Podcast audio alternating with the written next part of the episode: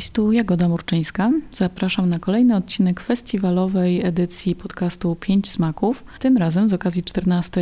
edycji festiwalu, która odbywa się w całości online. Nasz cykl dyskusji, wykładów i rozmów poświęconych festiwalowym filmom przenosimy właśnie na łamy podcastu. I dzisiaj moim gościem jest Adriana Prodeus, krytyczka filmowa, z którą porozmawiamy o takim temacie jak złe matki, złe matki w kinie.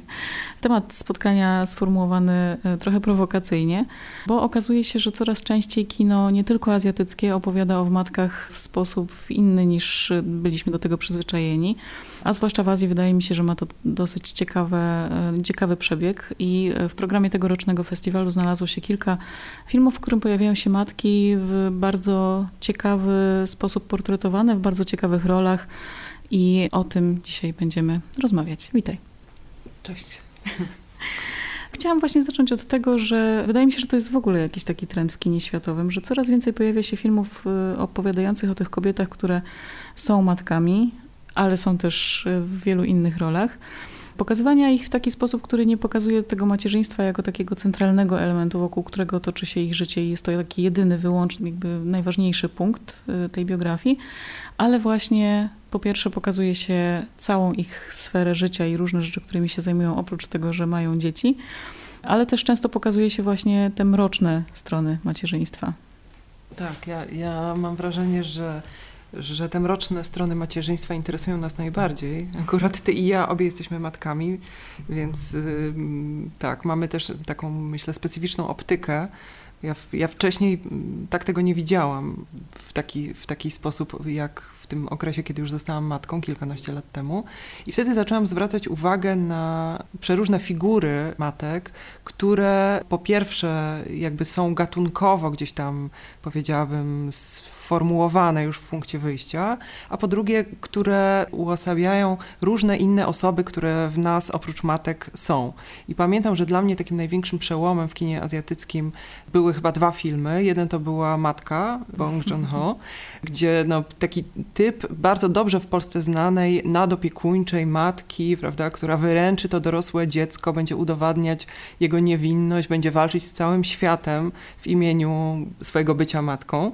To był ten jeden moment. A drugi to był taki film Kotoko, Shini Tsukamoto, który opowiadał o formule horroru, o młodej matce, takiej, która, no nie wiem, ma taką psychozę, prawda? Mhm. I w której różne lęki i jakieś fantazje o tym, co negatywnego może się wydarzyć, one się rzeczywiście jakby krystalizują, materializują i jest to bardzo śmieszne, przynajmniej z punktu widzenia jakby osoby, która sama jest w macierzyństwie, mhm.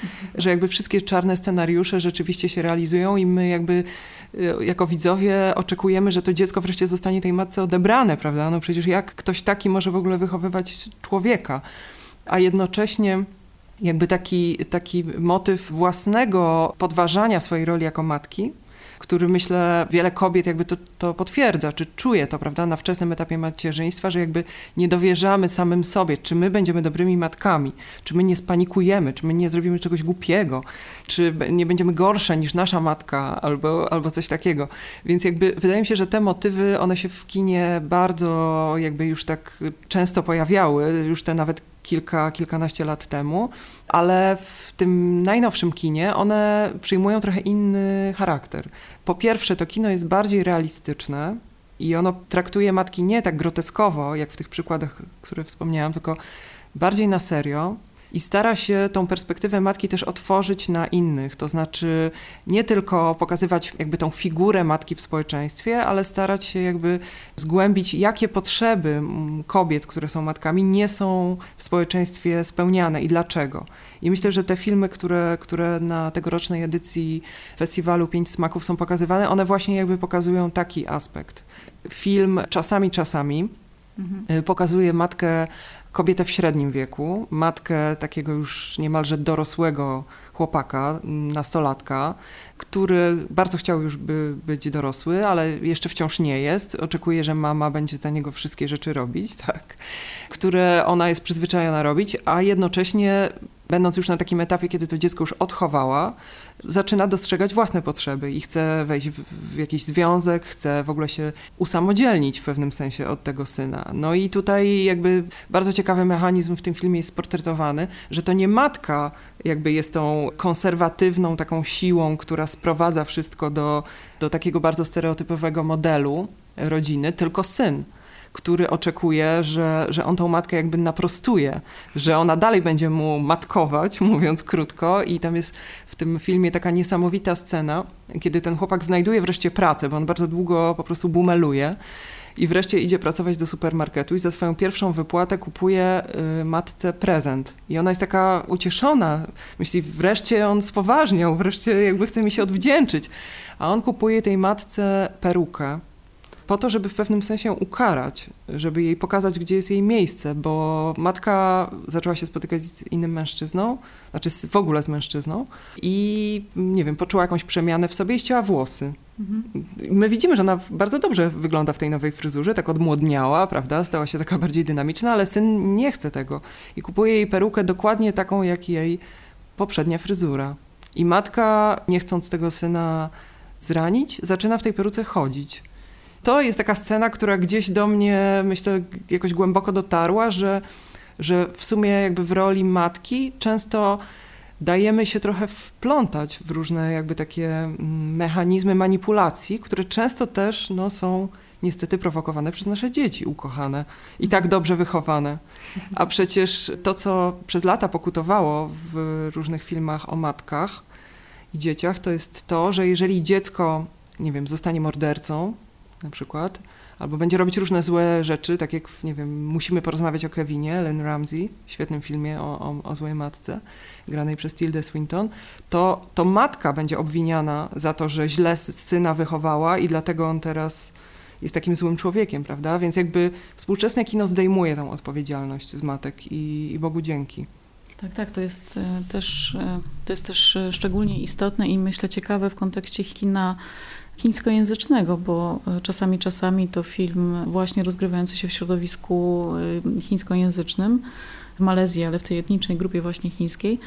Tam e, w kulturze chińskiej generalnie matki są, podobnie zresztą jak w całej Azji i pewnie nie tylko w Azji, postrzegane jako te osoby, które są odpowiedzialne za edukację swoich dzieci. Mówi się o tych chińskich matkach tygrysicach, które właśnie są dla swoich dzieci bardzo surowe, często bardzo wymagające, właśnie po to, żeby zapewnić im dobre przygotowanie do życia i wyposażyć je w te wszystkie niezbędne umiejętności, które pozwalają na osiągnięcie sukcesu i kariery.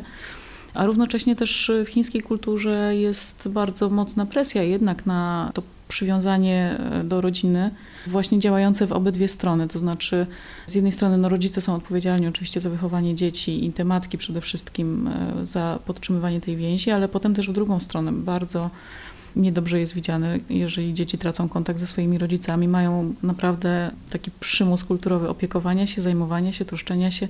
Te więzi mają być takie bliskie, ale w takim też bardzo pragmatycznym sensie.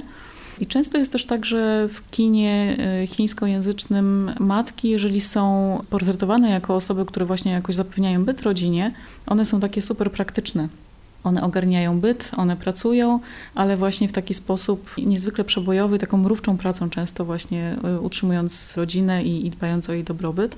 E, trochę inaczej to wygląda chyba w kinematografiach japońskich i koreańskich na przykład, gdzie kobiety są mocniej jeszcze chyba przypisane do domu i do tej sfery domowej, nie mają tych aktywności na zewnątrz. W Chinach jednak to wyglądało troszeczkę inaczej kulturowo, też ze względu na e, takie lewicowe nurty i emancypację, która tam jednak tak, jak kobiety na traktory, jakby ten, ten slogan nadal jest jakimś takim żywym elementem życia codziennego. Ale tutaj w tym filmie mnie urzekło też to, że właśnie ta walka o niezależność działa w dwie strony, że to nie jest taka typowa narracja o nastolatkach, które próbują e, uciec e, i wydostać się, tylko ta, te próby budowania swojej niezależności dotyczą także matki, dotyczą także tego, że ona potrzebuje właśnie mieć, tak jak mówisz, swoje życie i, i swój własny świat. Bardzo to jest ciepły film. Znaczy jest tam między nimi taka dynamika, że z jednej strony chcą być bardzo na zewnątrz, chcą gdzieś tam być gdzie indziej, a równocześnie te więzi są tym bardziej widać, jak one są bliskie, jak, jak one są mocne. Co ciekawe, to jest też tak, że reżyser tego filmu, on e, przez wiele lat był zafascynowany czy, czy zapatrzony w swoją mentorkę, która została producentką tego filmu. I on mówi, że trochę przeniósł tak naprawdę tą ich relację. Takiej mistrzyni, która opiekuje się swoim podopiecznym i właśnie tego ucznia, który z jednej strony bardzo ją podziwia, z drugiej strony szuka swojego sposobu y, nowych dróg i też nie chce jej trochę wypuścić z tej roli mentorki. To też bardzo mhm. ciekawe tutaj. Jeśli się o tym wie, też ciekawie, ciekawie się patrzy na tą relację głównych bohaterów. Tak, mi ten film też się skojarzył z filmem bardzo, myślę, odległym, ale poruszającym też jakby taką, no nie wiem, drastyczną, drapieżną, momentami komiczną sytuację pomiędzy matką samotnie wychowującą syna, takiego dorosłego. No, mam tutaj na myśli debiut Xaviera Dolana. Mhm. Oczywiście, Zabiłem moją matkę. Jego chyba najlepszy film, który też pokazywał jakby tą taką drapieżność, chęć, nie wiem, zabicia matki, tak? Wręcz takiego symbolicznego po to, żeby rozpocząć własne życie i jakby takie spojrzenie z wewnątrz od mhm. tego syna, który jakby potrzebuje tego, jest uzależniony od tej relacji, ale równocześnie jakby wie, że musi przerwać pępowinę po to, żeby stać się człowiekiem, po prostu dorosłym, niezależnym. I tutaj w tym filmie czasami, czasami jest taka sytuacja, że ten nasz bohater, on zaczyna się spotykać z dziewczyną, która, no nie wiem, jest przeciwieństwem chyba jego matki, tak? Tak jak to zwykle bywa, przynajmniej tak się wydaje, kiedy... Tak, przynajmniej na początku. Tak, tak kiedy się wybiera partnera czy partnerkę i, i jakby ta matka, nie wiem, popycha go w ramiona tej dziewczyny. Wydaje mi się, że działa z takiej motywacji, że jak wreszcie on jakby znajdzie sobie inną osobę, którą się zajmie, to da tej matce trochę spokoju, prawda? I, I trochę mi się to tak właśnie kojarzyło z tym Xavierem Dolanem i z tą jego drapieżną taką miłością, w której udawał, że ta matka nie żyje, prawda? Mówił wszystkim, że, że ona zmarła, a równocześnie jakby cały czas y, była ona jego najbliższą osobą, niemal, no nie wiem, w jakimś takim intymnym niebywale kontakcie. I myślę, że w ogóle figury samotnych matek, to jest coś, co jest niebywale zromantyzowane przez kino. Mhm. I w ogóle bardzo dużo teraz takich filmów jest, y, nie tylko w kinematografii azjatyckiej, że kobiety opowiadają sobie pewien taki mit o tym, jak to by było, gdyby samotnie wychowywały dziecko, udowodniły, nie wiem, całemu światu, że są takie dzielne, mhm. prawda, I, i, i takie samowystarczalne, no ale jakby świat udowadnia im, że, że to nie jest dobry pomysł, tak? I, i, bo, i bardzo się z tego cieszę. No, parę dni temu na festiwalu Nowe Horyzonty American Film Festival oglądałam taki film Surogatka, który wygrał y, sekcję Spektrum. No i to był taki film o dziewczynie w Nowym Jorku, która jest surogatką dla pary gejów i uważa, że to jakby jest super i takie jest to bardzo altruistyczne, ona przede wszystkim chce być altruistką, no tylko zmienia się jej sytuacja, kiedy ona się dowiaduje, wszyscy się, ta cała trójka się dowiaduje o tym, że to dziecko ma zespół Downa. Mhm. No i ci geje chcą, żeby ona usunęła tę ciążę, bo nie wyobrażają sobie jakby wychowywania takiego dziecka, a ona tym bardziej, będąc właśnie taką zapaloną idealistką, altruistką, uważa, że ona udowodni światu, że ona sama to dziecko wychowa. I ten właśnie romantyczny mit tego, że im trudniej, tym lepiej, mm -hmm, tak? Mm -hmm. y, nie wiem, jest taką dziurą w feminizmie współczesnym dla mnie. Nie? Że my walczymy o równe prawa, my walczymy o to, żeby mężczyźni y, część jakby naszych obowiązków wykonywali, żeby nam zrobili miejsce na arenie zawodowej, a równocześnie wciąż bardzo żywy jest ten romantyczny mit y, takiej dzielnej matki, która wszystko uniesie na swoich barkach. I ten sam motyw pojawia się w filmie Córki japońskim, mhm. Bardzo pięknym, y, bardzo mi się ten film podobał. To jest film o kobiecie bardzo młodej, która jest tam jeszcze przed trzydziestką, ale wygląda w ogóle jakby miała, nie wiem, 17 lat. I ona zachodzi w ciążę niechcianą, przypadkową, ale właśnie też opowiada sobie tą bajkę o tym takim romantycznym, samodzielnym macierzyństwie. Nie chce powiedzieć ojcu dziecka, że ona jest w ciąży. Nie chce pomocy od rodziny. Mhm. Chce pomocy od swojej przyjaciółki, ale tylko takiej, jak ona sama określi tą rolę. Przyjaciółka jest zszokowana tym, jak, jak ta dziewczyna sobie wyobraża tą przyszłość, ale wchodzi w rolę, nie wiem, ojca, tak? Daje taki sygnał, że dobra, to będziemy wychowywać to dziecko razem i ja będę może ojcem dla tego dziecka, nie ma sprawy. To jest też tak niedopowiedziane bardzo ładnie w tym filmie. I jakby reżyser tego filmu bardzo ciekawie jakby portretuje to, jak ta dziewczyna dorasta do tego, żeby zrozumieć, że jakby nie warto poświęcać siebie dla tego romantycznego mitu. Mhm który aż dziw, że w XXI wieku wciąż jest tak popularny. Ja ciekawa jestem, co ty o tym sądzisz.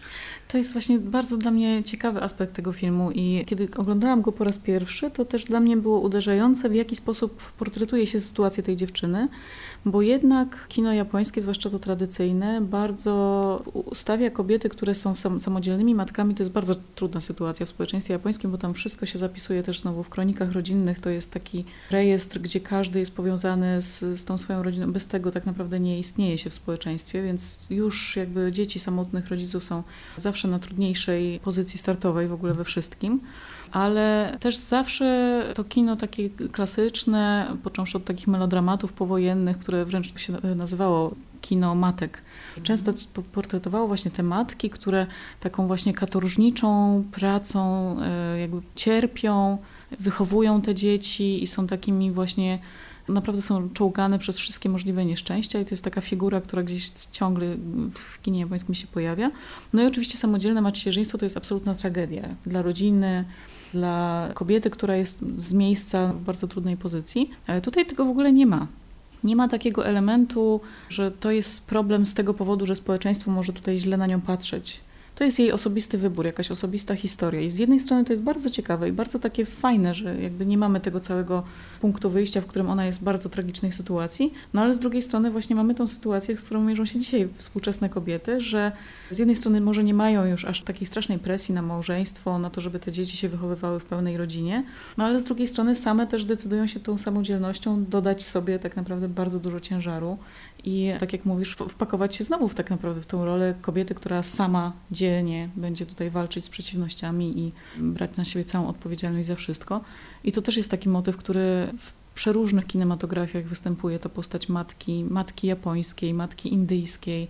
Jest taki film Mother India, pewnie go kojarzysz mm. też, gdzie właśnie ta kobieta jest takim, taką przedstawicielką w ogóle nie ojczyzny, tylko tej matczyzny, która e, karmi, żywi, e, cierpi, jest właśnie tą, no, to jest też trochę podobna figura jak Matki Polki, która musi przez te wszystkie wojny swoje dzieci ochronić i wykarmić i zapewnić im byt, a sama jest zawsze na dziesiątym planie. Nie wiem, czy to dokładnie jest ten, e, właśnie ta sytuacja, w której się znajduje bohaterka córek, bo tam jednak to trochę inaczej i właśnie tą nadzieję widzę dla niej w tym motywie przyjaźni, tego kobiecego tak, tak. solidarności, przyjaźni, takiego siostrzeństwa. To też jest rzadki w ogóle element takich filmów. E, no jeżeli myślimy o filmie, w którym właśnie główna bohaterka dowiaduje się, że jest w ciąży, no to albo będzie szukała kontaktu z rodziną swoją, albo właśnie to będzie jakiś dramat w relacji z mężczyzną z ojcem dziecka. A tutaj jakby ta, w ogóle te napięcia są w inną relację przeniesione. Tak. Tam y, jest to bardzo wzruszająco pokazane, jakby jak ta jej przyjaciółka, tej głównej bohaterki, dojrzewa do bycia rodzicem i do jakby zaopiekowania się tą właśnie osobą, z którą ona mieszka. I, i nie wiem, jak ty to odebrałaś, ale dla mnie było tam trochę niedopowiedziane, tak nie wiem, w domyśle, że między tymi dziewczynami jest jednak jakaś romantyczna relacja która nie jest no, na pierwszym planie, ale gdzieś tam jest zasugerowana, kiedy one razem pływają w basenie, kiedy one mhm. nie wiem, mają momenty takiej bliskości, że my myślimy, że, że jednak one są parą i one chcą wychowywać to dziecko razem. I to jest piękne. I zakończenie tego filmu też jest bardzo optymistyczne, gdzie one jakby widzimy je już z tym dzieckiem, gdzie one jakby rzeczywiście funkcjonują jako rodzina, obserwują też starsze dzieci, które idą ulicą w jakiejś takiej, nie wiem, w jakimś pochodzie, w jakimś święcie i jakby cieszą się z tego, że, że one stworzyły swoją właśnie taką, nie wiem, niezależną rodzinę od, od mężczyzn, wobec których musiały grać role bardzo określone genderowo, wobec swoich rodzin, które, nie wiem, dawały im poczucie tego, że one mają, nie wiem, spłacić jakiś dług, Mhm. A one jednak są niezależne. To jest bardzo taki konstruktywny, taki, nie wiem, jakiś pozytywny film. Ale przez to, że nie jest w tym filmie do końca powiedziane, że one są parą, że to są po prostu dziewczyny, które, które, które są kochankami, które są partnerkami i one wspólnie wychowują dziecko, to to jest jakby takie pytanie, myślę, w tym filmie. Poza tym tytuł tego filmu, Córki, mhm. Y, jest też ciekawy, nie? taki nieoczywisty, bo jednak one nie są no, w tym filmie przede wszystkim przedstawione jako osoby no, w relacjach do swoich rodziców, tylko może to chodzi o to, że one myślą o posiadaniu potencjalnego dziecka mhm. Y, w sposób, który miałby być oderwany od tego, jak one same zostały wychowane. I takim momentem przełomu w tej historii jest to, kiedy ta przyjaciółka głównej bohaterki jedzie na wieś, na Okinawę, na taki, nie wiem, relaks nad morzem I tam poznaje kobietę, taką, nie wiem, farmerkę, kobietę, która prowadzi restaurację i która mówi, że sama to wszystko zrobiła, sama to wszystko zbudowała i samotnie wychowała syna. No i to jakby daje tej bohaterce inspirację do tego, że okej, okay, to jest możliwe, czyli nie muszę wcale wiązać się z facetem, którego nie kocham, albo nie muszę być zależna od moich rodziców, mogę sama też sobie poradzić. I tam jest taki motyw też związany z pracą, że główna bohaterka bardzo długo czeka, żeby powiedzieć w swoim zakładzie pracy, że jest w ciąży. To jest bardzo uroczysta chwila, kiedy ona to mówi.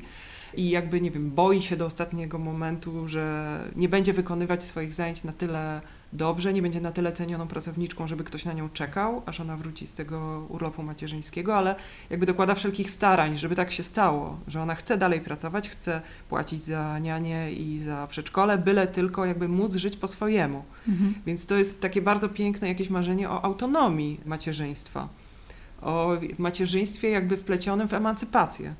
Mhm. To też e, ta Okinawa też myślę, że tu się nie pojawia bez powodu, bo to jest takie miejsce dla Japończyków, takie trochę, które jest Japonią, ale już trochę nią nie jest, gdzie e, powstawały komuny hipisowskie, gdzie się właśnie szukało, wielu artystów tam wyjeżdżało właśnie po to, żeby szukać takiego miejsca, które jest poza tymi sztywnymi regułami japońskiego społeczeństwa i to też jest właśnie takie miejsce, tam kilka też takich było filmów japońskich, które właśnie się tam rozgrywały w kontekście macierzyństwa, gdzie bohaterki szukały takich alternatywnych sposobów budowania swojego życia i to właśnie taka, takie wyjechanie tam, jakiś taki urlop od tego, co mamy na co dzień i powrót, żeby poukładać życie na nowo, to też jest taka figura w kinie japońskim, myślę, dosyć często.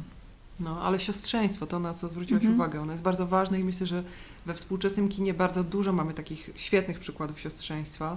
Jest też teraz taki film e, świeży, amerykański, Elizy Hitman, który był w Berlinie, Nigdy, Rzadko, Czasem, Zawsze, który opowiada o takim jakby absolutnym pakcie siostrzeństwa pomiędzy dziewczynami, z których jedna zachodzi w, też właśnie w niechcianą ciążę, jak się dowiadujemy w trakcie filmu, jest ofiarą przemocy seksualnej. I jej przyjaciółka w tej trudnej sytuacji, kiedy no, wspiera ją w dokonaniu aborcji, zachowuje się tak idealnie, jest tak po prostu, nie wiem, taką wzorcową siostrą, która o nic nie pyta, nigdy nie kwestionuje decyzji, którą podjęła przyjaciółka, nigdy jakby nie próbuje jej do niczego przekonać. Nawet kiedy, nie wiem, nie mają pieniędzy i jakby są w bardzo trudnej sytuacji, to ona jakby stoi murem za, za tą swoją przyjaciółką i myślę, że to jest jakiś taki piękny w ogóle motyw w kinie współczesnym, filmie Elizy Hitman to wręcz jakby jest tak pociągnięte jeszcze dalej, że ta przyjaciółka no wręcz jakby dopuszcza się, nie wiem, rodzaju takiej jakby prostytucji po to, żeby zdobyć pieniądze, wesprzeć przyjaciółkę w tej trudnej chwili, jakby wie, że jest ładna, wie, że się podoba, wie, że może w ten sposób jakby zarobić pieniądze, mm. tak, od innego chłopaka, który, który po prostu chce ją pocałować i niby to jeszcze nie jest prostytucja, ale to jest też jakby rodzaj pewnego takiego sprzedawania własnego ciała i ona to robi. I robi to w imię siostrzeństwa i w imię tego, że jej przyjaciółka, 17-letnia, jakby zdecydowała świadomie, że nie chce być matką, nie jest na to gotowa i ta dziewczyna to szanuje. I wspiera ją całą sobą, absolutnie. I te, też w tym filmie jest taka piękna scena siostrzeństwa, takiego paktu, że właśnie ta bohaterka, która całuje się za pieniądze, tak? To się dzieje w metrze, w, na peronie metra, stoi, właśnie całuje się z tym chłopakiem, a, a ta dziewczyna, która jest w ciąży i która potrzebuje tej pomocy finansowej mm -hmm. i, te, i, tego przyjacielstwa, podchodzi do niej i tak ją bierze po prostu za mały palec i one tak stoją się, trzymają za mały palec, podczas kiedy ta dziewczyna się całuje. I to jest naprawdę tak piękny moment, wzruszający, że te dziewczyny po prostu mają ze sobą taki pakt, że na śmierć i życie po prostu będą sobie pomagać. To jest taka romantyczna chyba teraz narracja kinie o kobietach. Tak, i, i, i też takie e, szukanie narracji, które pozwalają budować alternatywne rodziny, takie właśnie z wyboru, nie, niekoniecznie powiązane e, więzami krwi, chociaż na przykład w kinie japońskim ostatnio to jeden z takich filmów, który dotarł do polskich kin, e, czyli Nasza młodsza siostra, gdzie ten, oczywiście siostrzeństwo jest tutaj bardzo dosłowne i rzeczywiście związane z więzami krwi. Ale to też taki przykład niesamowity i dlatego on taką chyba karierę zrobił też na całym świecie, że uruchamia temat jednak ciągle bardzo mało opowiedziany, właśnie tej więzi między kobietami, która nie jest oparta na rywalizacji, która nie jest właśnie oparta na jakimś e, takim napięciu związanym z, z zajmowaniem tradycyjnych ról w społeczeństwie patriarchalnym, tylko rzeczywiście jakby próby budowania nowych relacji, nowych związków, takiego kobiecego świata na, na jakichś nowych, innych zasadach. Tak, myślę, że bardzo tego potrzebujemy. Naj, najczęściej jednak spotykamy się z tym motywem rywalizacyjnym, prawda? Mm. Tu cała fala filmów po, opowiadających o konflikcie synowej i teściowej, typu tam, nie wiem, bajecznie, bogaci Azjaci i tak dalej, tak? Czyli pojedynek o, o faceta, tak, który tak, należy tak, tak. stoczyć z teściową, żeby wygrać, tak? No i cały taki nurt kina, który pokazuje figury, no, kobiet skonfliktowanych z matkami i tych matek, które jakby nie pozwolą córkom dorosnąć, uważają je do końca po prostu za rywalki. I tutaj właśnie film też, który jest w programie festiwalu, to nie jest przepis mojej matki. Mhm. Myślę, że jest idealnym odwzorowaniem tego motywu, y, tego, tego toposu, który w kinie się pojawia, który Pocztówka z nadkrawędzi na przykład, no jeden z moich ulubionych filmów, tak świetnie to pokazuje, prawda? O takiej żarłocznej matce, która jakby wciąż chce zajmować całą przestrzeń i nie, nie dopuszcza do, do siebie tej wiedzy, że, że córka też jest dorosła, też chce zacząć własne życie, że chce być niezależna. W przypadku tego filmu to nie jest przepis mojej matki, który mnie bardzo rozbawił naprawdę i jakoś urzekł. To są dwie kobiety, które obie zajmują się gotowaniem, obie są szefowymi kuchni. No i ta dorosła córka, która jest skazana na jakby takie, nie wiem, życie w cieniu matki celebrytki, walczy o swoją przestrzeń, walczy o o prawo do bycia sobą, a wie o tym, jest bardzo sprytna, bardzo inteligentna i wie, że może to zrobić tylko jakby zawierając w tym przepisie na, na samodzielność swoją matkę mhm. i lansując się na tym, że to nie jest przepis mojej matki, czyli gotując te same dania, te same desery, ale w inny sposób, ponieważ ona uważa, że można to zrobić lepiej niż jej matka.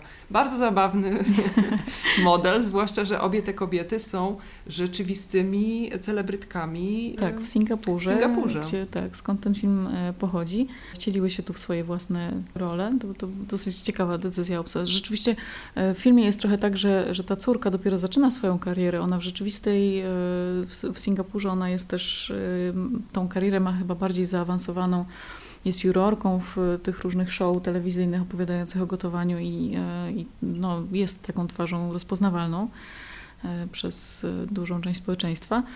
Ale tutaj też pojawia się taki wątek też bardzo ciekawy, to znaczy matka jest już z tego pokolenia kobiet, które mają swoje kariery, są e, pracującymi kobietami i ta córka ma do niej taki gdzieś żal, że e, no, ta matka cały czas spędza albo na planie w studiu filmowym, w, w telewizyjnym, albo w swojej własnej szkole kulinarnej i e, jednak nie miała dla niej tego czasu, gdzieś tam takie napięcie związane z tym się pojawia ale równocześnie widać, że to jest trochę taki resentyment, że no, trochę takie czepianie się, no nie, nie miałaś dla mnie czasu, nie, nie poświęcałaś mi tej uwagi, ale równocześnie bardzo chcę iść w Twoje ślady i imponuje mi to, kim jesteś, w jaki sposób rozwijasz swoją karierę, w jaki sposób żyjesz poza domem. To jest też taki wątek bardzo, bardzo wydaje mi się ciekawy.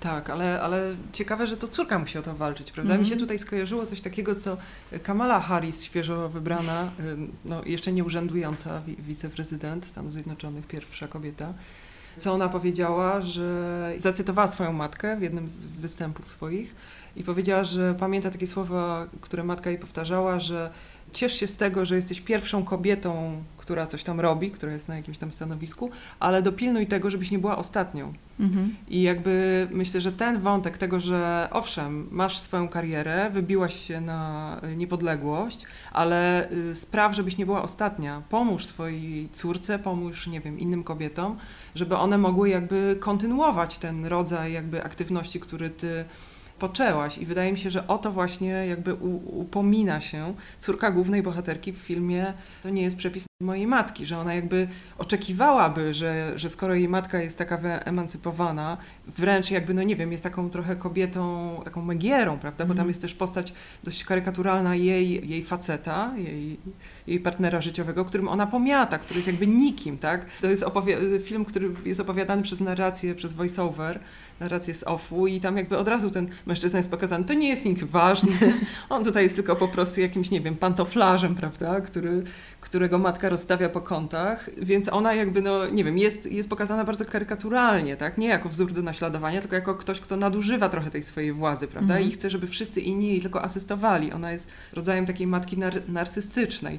I kiedy dochodzi do pierwszej konfrontacji pomiędzy tymi naszymi bohaterkami, to ta szef City to tak, tak do niej wszyscy mówią, ona jakby mówi tej córce, tyle razy cię prosiłam, żebyś mi asystowała w kuchni, a ty nie chciałaś, że jakby wzgardziłaś rolą mojej asystentki.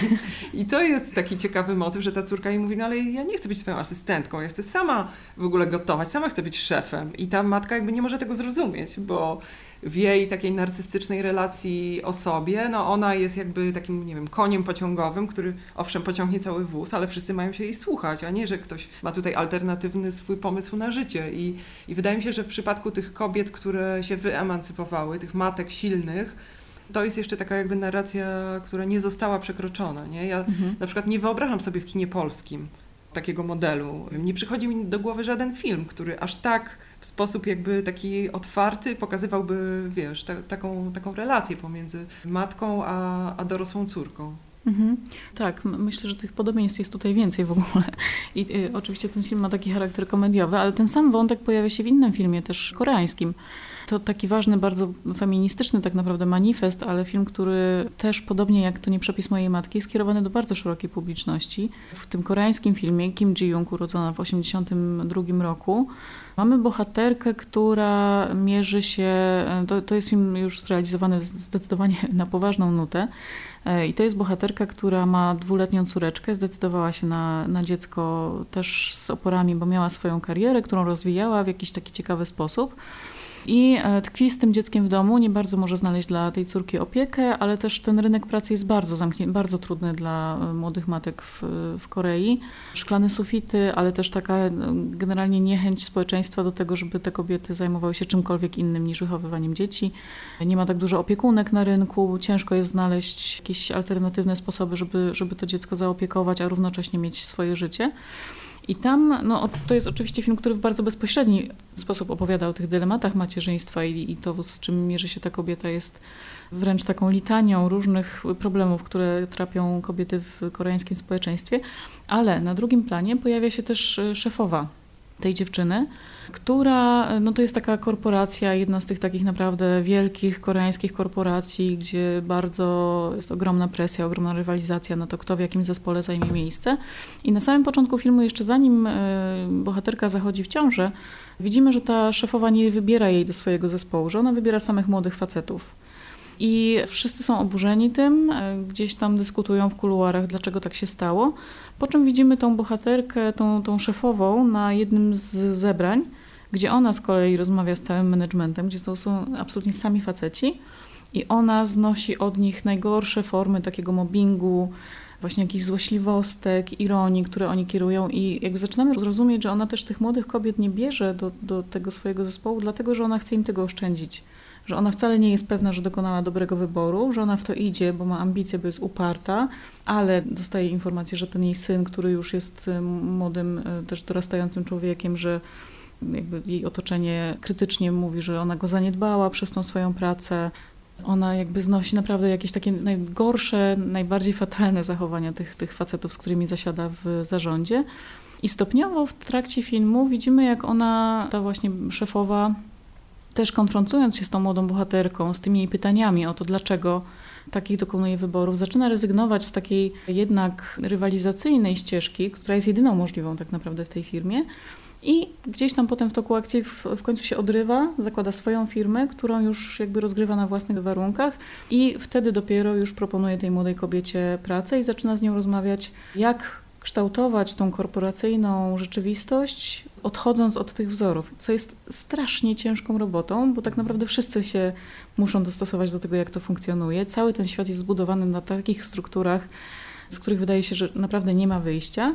I jeżeli chcemy zaczynać coś nowego, opartego na innych w ogóle zasadach, nie na rywalizacji, może na jakimś bardziej partnerskim e, modelu, to jest to tak naprawdę gigantyczna, ogromna praca u podstaw i też często właśnie te bohaterki, które już to osiągnęły, no, trochę im żal też tych młodych dziewczyn, które będą musiały przejść przez to samo piekło, które one już mają na swoich barkach. Więc tutaj bardzo to są skomplikowane tak naprawdę te relacje i, i cały ten system jest tak zbudowany, żeby się sam podtrzymywał.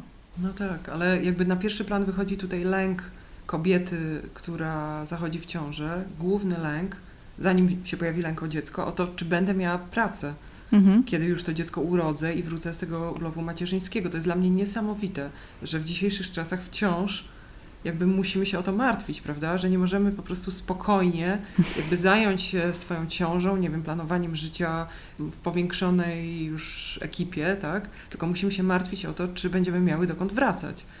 Wydaje mi się, że to, że to jest wciąż, kurczę, tak, i, i, no. tak, i Kim, Kim Ji-young ten, ten film pokazuje też to w bardzo ciekawy sposób, bo też często narracje filmowe są budowane tak, że właśnie ta bohaterka, która jest młodą matką, musi się zmierzyć trochę sama z tym światem, nie ma wsparcia w rodzinie. Tutaj ona ma wsparcie świetne w swoim mężu, który do, dokładnie rozumie, czego jej potrzeba. On chciałby też, jakby, żeby ona pracowała, żeby się angażowała, ale jego też ten system wsysa, bo nagle się okazuje, że ok, jeżeli on weźmie ten urlop tacierzyński, do czego on jest gotowy, no to ona może osiągnąć może dwie trzecie jego zarobków na tym rynku, który jest, że on straci możliwości awansu, że wypadnie z tej y, karuzeli, w której są wszyscy jego kumple z pracy i nagle się okazuje, że no jakby oboje by w sumie chcieli, ale musieliby bardzo ograniczyć y, swoje warunki bytowe. Nie wiadomo, czy ich w ogóle byłoby stać wtedy na mieszkanie, na kredyt. No jakby cała spirala tych y, układów się tutaj rozwija. Także bardzo zainteresował mnie ten film także z tego powodu, że jest to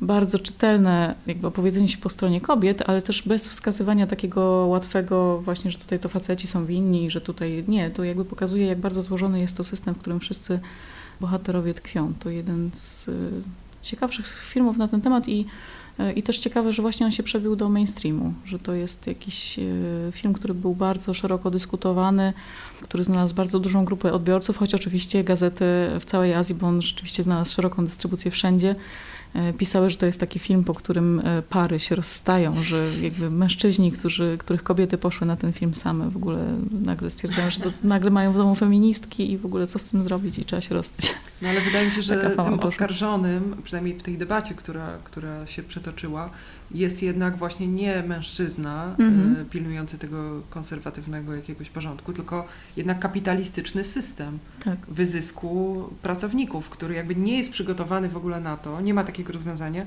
co zrobić, kiedy mężczyzna chce iść na tacierzyński, nie wiem, kiedy kobieta chce iść na macierzyński. Nie, po prostu jest jakby dziura w tym w tym procesie produkcji, jakby my mhm. nie możemy sobie z tym poradzić. No. Jakby koszty muszą zapłacić ci, którzy chcą mieć dzieci, tak? a nie jakby pra pracodawcy, mężczyzny, kobiety, tak? którzy chcą mieć dzieci. Więc ciekawe, że, że, że takie filmy zupełnie jakby nie burzą no, jakichś struktur, prawda, w których my funkcjonujemy jako, jako pracownicy, że, że w dalszym ciągu jakby odpowiedzialność jest spychana na samych zainteresowanych, tak jak w innych dziedzinach, no nie wiem, w ekologii to my mamy być odpowiedzialni, tak, a nie wielkie korporacje, które najbardziej zanieczyszczają środowisko i w różnych innych tematach, że jakby ten wektor odpowiedzialności jest skierowany wyłącznie na, na jednostkę.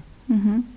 Tak, i chociaż wydaje się, że no właśnie... Yy jest, y, jest jakaś nadzieja, bo ten film i książka, na podstawie której on powstał, odbiła się faktycznie szerokim echem i wydaje się, że w ogóle kino koreańskie znalazło jakiś sposób, co pokazał sukces Parasite, prawda?